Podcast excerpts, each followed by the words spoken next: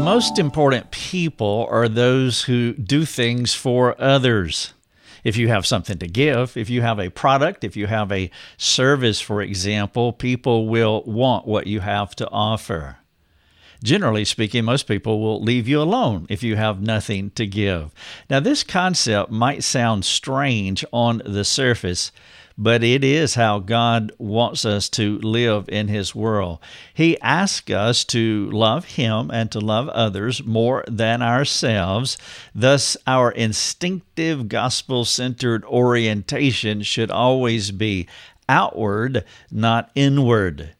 But when you think about what I just said, it is a complicated, a complex thought to have. And so what I want to do in this podcast is is talk about this concept of of people I'm, I'm going to say it this way people using you for what you have. That is a raw way, maybe a crude way of saying it.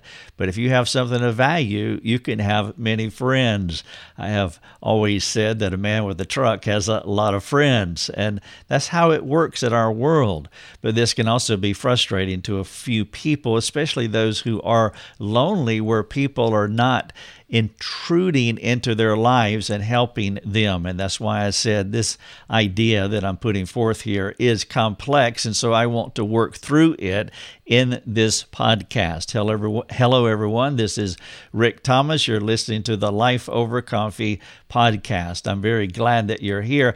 By the way, if you haven't written a review for our podcast, would you do that? That would benefit us so much so that we can continue to spread the fame of Christ, practically speaking, globally.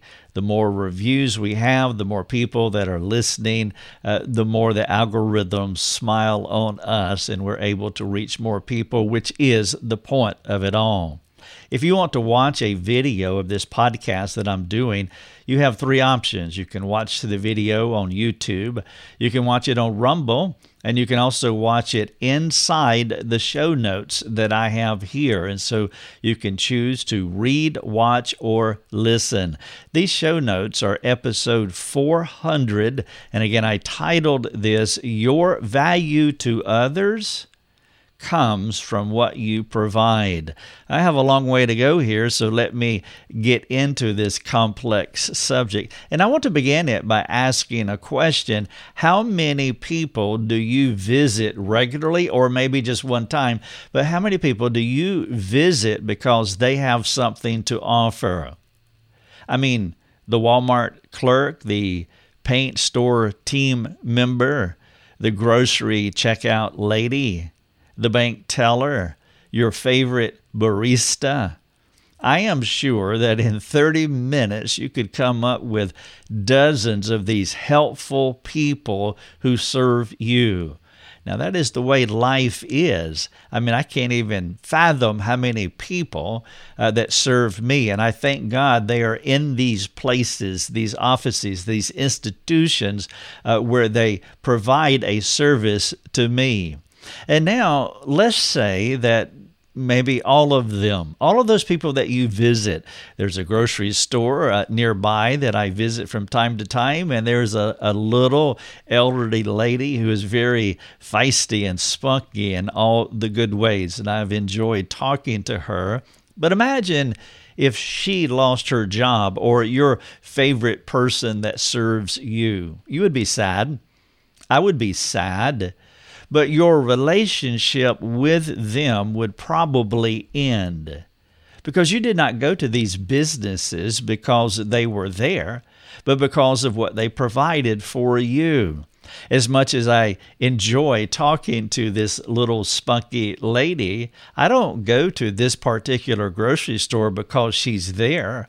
I go there with another objective. I want to get uh, food to bring home to my family. And so if I went there one day and, and she wasn't there and I were to ask around and they say she passed away, for example, but say she went to another job, she found a, a better job at a better grocery store well, I would be sad, uh, but that was not the main reason that I went there. For example, another example, rather, I'm in the counseling business and I, I have thousands of friends.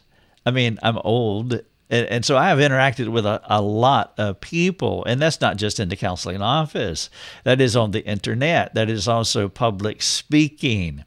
But if I stopped counseling my so called thousands of friends, and probably I should put that in air quotes, they would disappear for the most part. They want what I have, which is intellectual property. That is my product. That that is the produce that the grocery store lady provides for me. Well, what I have is intellectual property. They would not even know I existed if if it were not for what I provided. I mean, think about it. I would imagine that uh, 99 plus percent of you would not know anything about me if I did not do what I do now.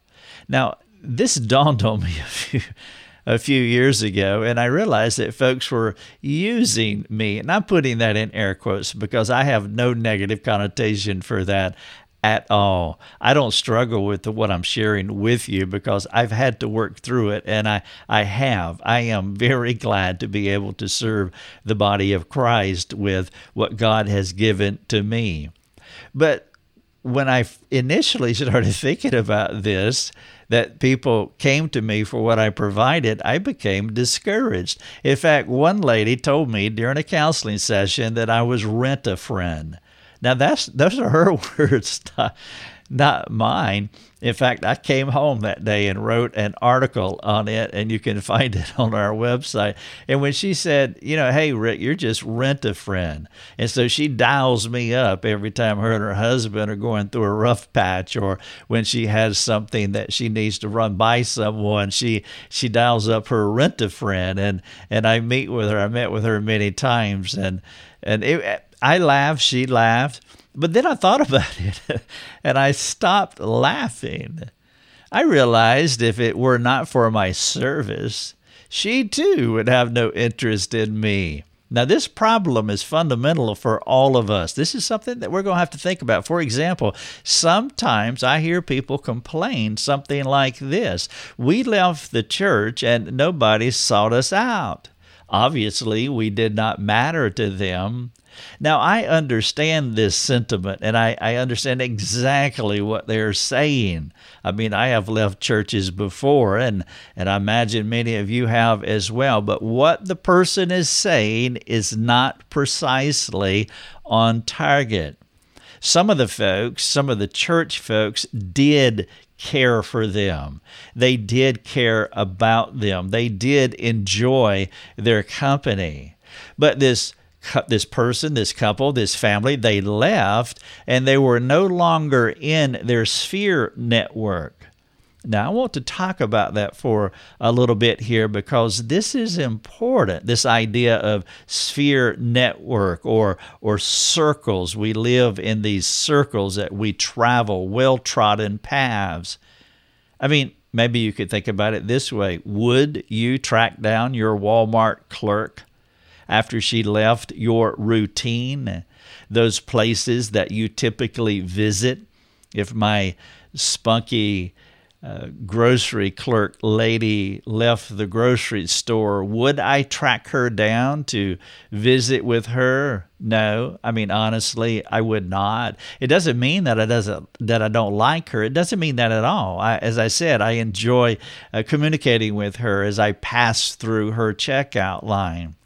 Few people will seek you out if you leave the church where you mainly were connected. Because you have to think about think about it like this. They met you at at corporate church meetings like on Sunday morning. They also met you at small group gatherings. They met you at at church functions and, and you were in their loop. That's what I mean by circle. But what happened is you left the church, and so you're no longer in their regular travel routes. Hardly would anyone add another pin on their friendship map to see you because you're outside of their normal routine. I mean, would you? I have already confessed that I wouldn't with my glo- uh, grocery uh, clerk because that's not how life works and it, that's not scalable. I mean, if you leave churches and, and different relationships for whatever reason, you still have a life that you have to live. You still have a routine that does not change, and you can't keep adding more and more people to your routine that aren't in your normal route. And so, with that in mind, think about your life as a circle with your regular routine all around the ring. And so your routine is all around this circle. Each day, each week, each month, you go places. For example, uh, maybe you have school drop off and school pick up. You have your church where you have many functions at your church.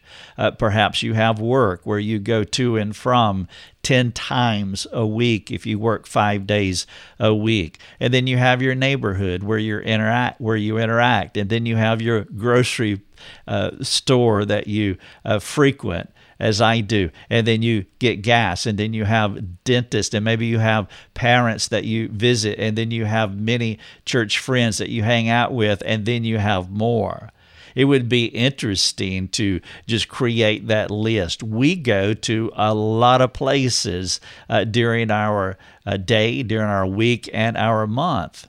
And then imagine that someone at your church, a church member leaves, they go to another church where they they pin that church onto their circle. So that now they're no longer traveling in your circle and so you don't connect with them any longer. You see how easy it is to connect with somebody that is is part of your local church? The reason for that is is is because they go there 52 times a year, let's say on Sunday morning, and you go there 52 times a year on Sunday morning, and so you meet 52 times a year.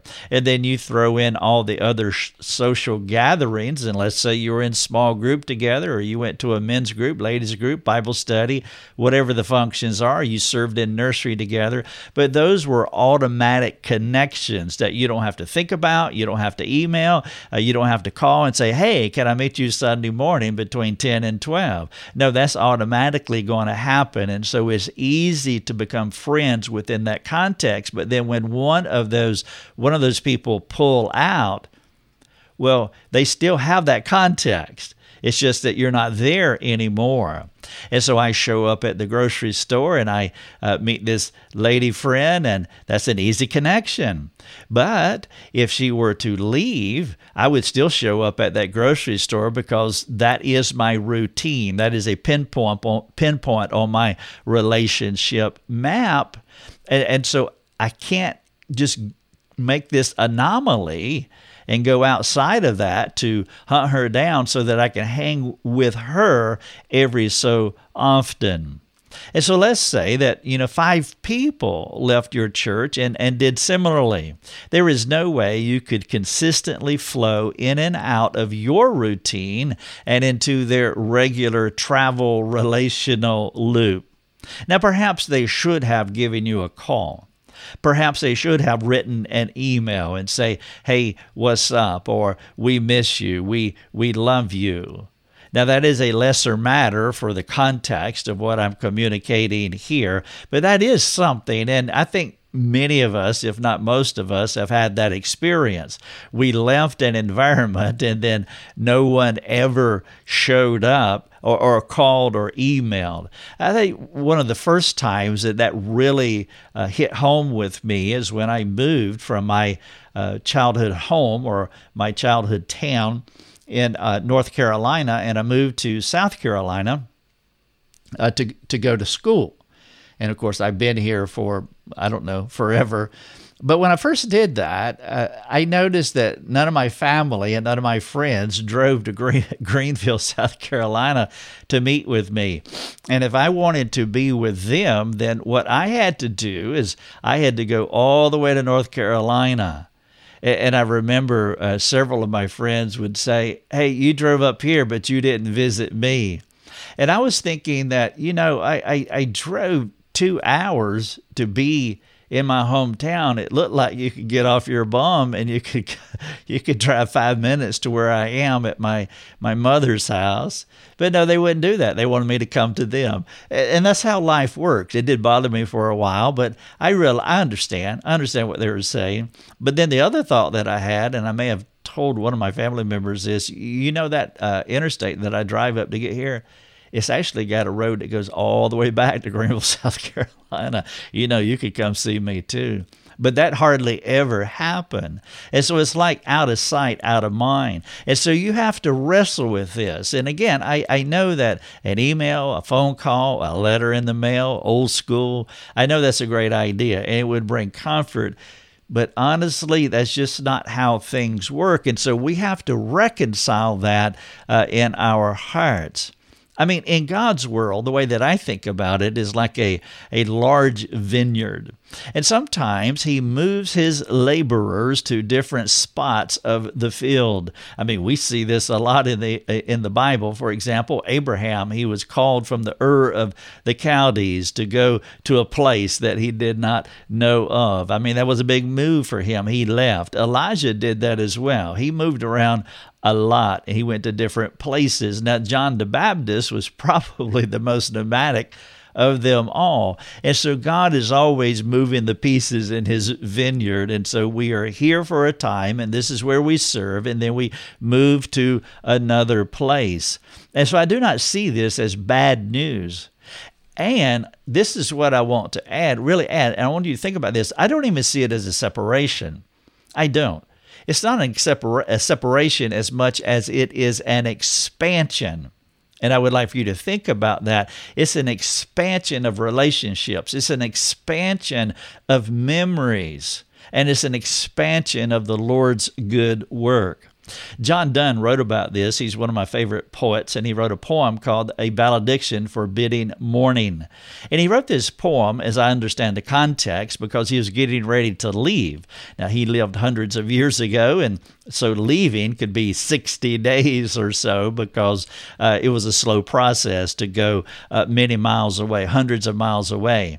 And so he wrote a poem, and the poem was a valediction forbidding mourning. He wrote it to his wife. He said, I don't want you to mourn because I am leaving. And that is really the big idea that I'm saying here that we should not mourn because there is a separation. And this is one of the lines from John Donne's poem a valediction forbidding mourning. It is an awesome poem. I have it linked here, by the way, uh, so you can get on it and read it, or you can just uh, research. Uh, search for it and you'll find the entire poem but here's here's a line here he says our souls talking to his wife our souls therefore which are one though i must go endure not yet a breach this is not a breach but an expansion, like gold to airy thinnest beat. That is an awesome line. He did not see separating from his wife as a separation, he saw it as an expansion.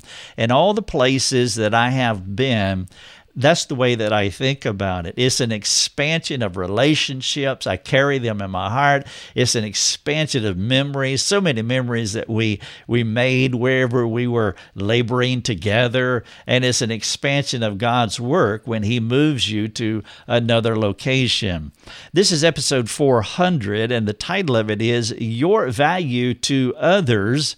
comes from what you provide. And I am saying that that is a good thing. By the way, this is on the heels of the last podcast I did, and it's episode 399. And the title of it is How to Identify and Benefit from Genuine Relationships. Because we have two types of relationships, uh, for context of what I'm saying here, in our lives. We have our most genuine relationships, which are tight. That's our inner circle. And it doesn't matter where you are, it doesn't matter where you go. Those relationships are all always either real time FaceTime or email or a phone call, but those are your long term relationships. Now, that number is quite few, of course, because you really can't steward genuine relationships if they are reciprocal, as I talked about in episode 399. And then there are these other relationships. Now, that number is crazy big. And that's what I'm talking about here. And the reason it's big, or if it gets bigger, is because you have something to provide. The lady at the grocery store has lots of friends, and I put that in air quotes, probably has more than I. Thousands of people go to that uh, grocery store. Many of them have seen her and they appreciate her, probably love her, care for her, thankful that she is there, enjoy interacting with her. That's a great thing. That's a good thing. But n- I would imagine none of them are inside that uh, in, inner circle of friends, and that's a different kind of relationship. And so, episode 400 here, your value to others comes from what you provide. And so, I want to give you six helpful tips to think about this concept. Number one, when separation happens, there is a void, no question. It can't be in a, any other way, especially if you built into those relationships. I mean, you move across town, you move to a new town, you move to a new city, you you, you move to the mission field you're going to experience loneliness. And so that is important to preset your mind to know that there will be this vacuum that will be created as you make the full transition. But here's what's going to happen you're going to create a new routine and you're going to add new people in that circle that I was talking about earlier, that relationship map, and it will fill that void. And so, number one, when separation happens, there is a void. I mean, no question. Number two, at all times, remember that God values you. God values you, He cares so much for you. And, and so, what you don't want to what you want to do is to remember that God will never move. He'll always value value you, but what you don't want to do, you don't want to move. You, you don't want to move away in cynicism and, and bitterness. You don't want to move away in anger because if you get become angry because of what's happening or bitter or cynical, or, or any other uh, sin category that you can think of, if you've become that way, then God opposes the proud. And so you will find yourself distancing from Him. He will never move, but you will find yourself distancing from Him, and you don't want to do that. So always remember that God values you and so stay close to Him. Don't let these sin, sin issues crop up in your life so that you start creating distance between uh, you and Him. And number three, understand that most people value you conditionally. It's the way it is. A man with a truck has a lot of friends. And so that, that means for what you offer or if you're currently in their regular routine, if you're in their regular routine, uh, then they value you and you can have that relationship. But these aren't your most intimate friends, and you have to make a distinction there. You have to understand that. It is a natural, normal way of life, and it does not have to be wrong. Number four, do not elevate the necessity of, of jumping from their circle to your circle because you could not maintain that type of schedule. If you expect them to jump into your circle when they already have this routine in their lives, and you make that a necessity, well, don't expect them to do that because they can't. I remember when we left the church many years ago that there was a, a lady who we, we, were friends. We worked together. We, we were part of the counseling team together. And then we left, and she valued the relationship, and she became angry because we left and was not interacting with her. And I was just overwhelmed with what was going on in our new life that we created. We were planting a church at the time. And I didn't, it was just not tenable to maintain this ongoing relationship with her and her family because we had added so many different families and we were neck deep in relationships over here. And so we don't want to elevate the necessity of, of them jumping from their circle to yours because you wouldn't do it either. I mean, you may do it with one person, but you can't do that when you have a lot of people knocking on your door wanting you to continue to stay in their life when God has ushered you to another part of the vineyard. And then, number five, create your close friends. Wherever they are. That is the key. And so when these conditional relationships break for whatever reason, you do have genuine friends, and that is absolutely essential. You want to build both friend lists. You want these most intimate acquaintances that you have that are that you can have that are reciprocal and you lean upon each other and you fuel and energize and encourage each other and you meet each other when you're down. That is gold. And then these other relationships, you want to pour into them. And so these close friends are lifelong. It's a smaller group, five or fewer, more than likely. For example, Lucia has an almost 40 year friendship with someone that she met in high school. We live states apart from them, but this lady is a true friend to my wife. When Lucia went through uh, multiple miscarriages, her friend was there on the phone, but her friend was there and she brought much comfort to my wife. That is a genuine relationship that I am talking about. And that's what you want to build. So the disappointment of these conditional friends who have their own circle that you moved out of, that that won't be so overwhelming to you. Best friends stick with you while you have the opportunity to serve the public domain. I love serving the public domain, but I know who they are.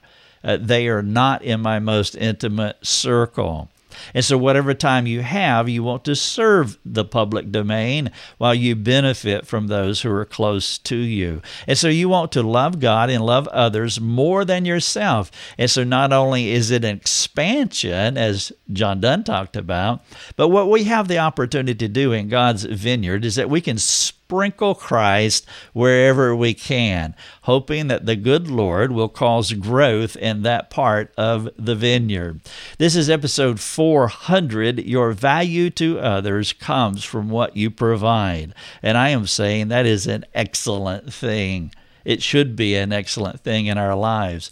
Let me wrap up by asking you a few questions that you think about in context of this podcast. Number one, do you have a close friend? Do you have a close friend? Who is this person? Now, perhaps calling them today, uh, not only a good idea, but I think it would bless both of you. If you're in a place where you just don't have that intimate friend, I would encourage you. It's not the best, no question, it's a downgrade, uh, but you can jump on our forums. We have people who come to our forums who are lonely and they want to engage us, and we are so thankful that they are here. We know that we have a limited way of interacting with them, but we love interacting with them, just giving them a little bit of hope and a little bit of help for a while until they can entrench in, in some place and start building those friendships that are more intimate. Do you have a close friend? Number two, do you become discouraged by all the demands from from those other friends, the public domain? How do you manage all the requests? It is absolutely essential if you have a lot of people that are, are, are trying to crawl into your space, it's essential to learn the value of saying no. If you don't, uh, you will burn out not only burn out, you have the potential of becoming cynical or a bitter Christian. If you do not know how to manage your time, you must find someone to help you. You can have thousands of friends asking you all sorts of things. Uh, but you have to have a, a system. You have to have a way of managing that because if you don't, you will be overwhelmed. Number three, why should every Christian have more people wanting something from them than the number of close, intimate friends in their lives? And I trust you would be able to answer that question and then this one as well. Why is this a good thing? Now, perhaps you can speculate on the possibilities of what the Lord could do through you by loving Him and others more. I trust that God will just continue to expand this ministry, and, and we have millions of friends where we can sprinkle, sprinkle Christ all over His vineyard but I also know who they are, and I know who my intimate friends are as well. And then finally, number four, do you know how to live inside the ditches? In one ditch is isolation and retreating, and in the other ditch is overwhelmed by request and people problems. You want to live right in the middle. Thanks so much for listening. You have been listening to Life Over Coffee with Rick Thomas. If you have a question for Rick, you can let him know by sending him a note through his website, rickthomas.net. That's rickthomas.net. Thanks for listening. Enjoy your coffee.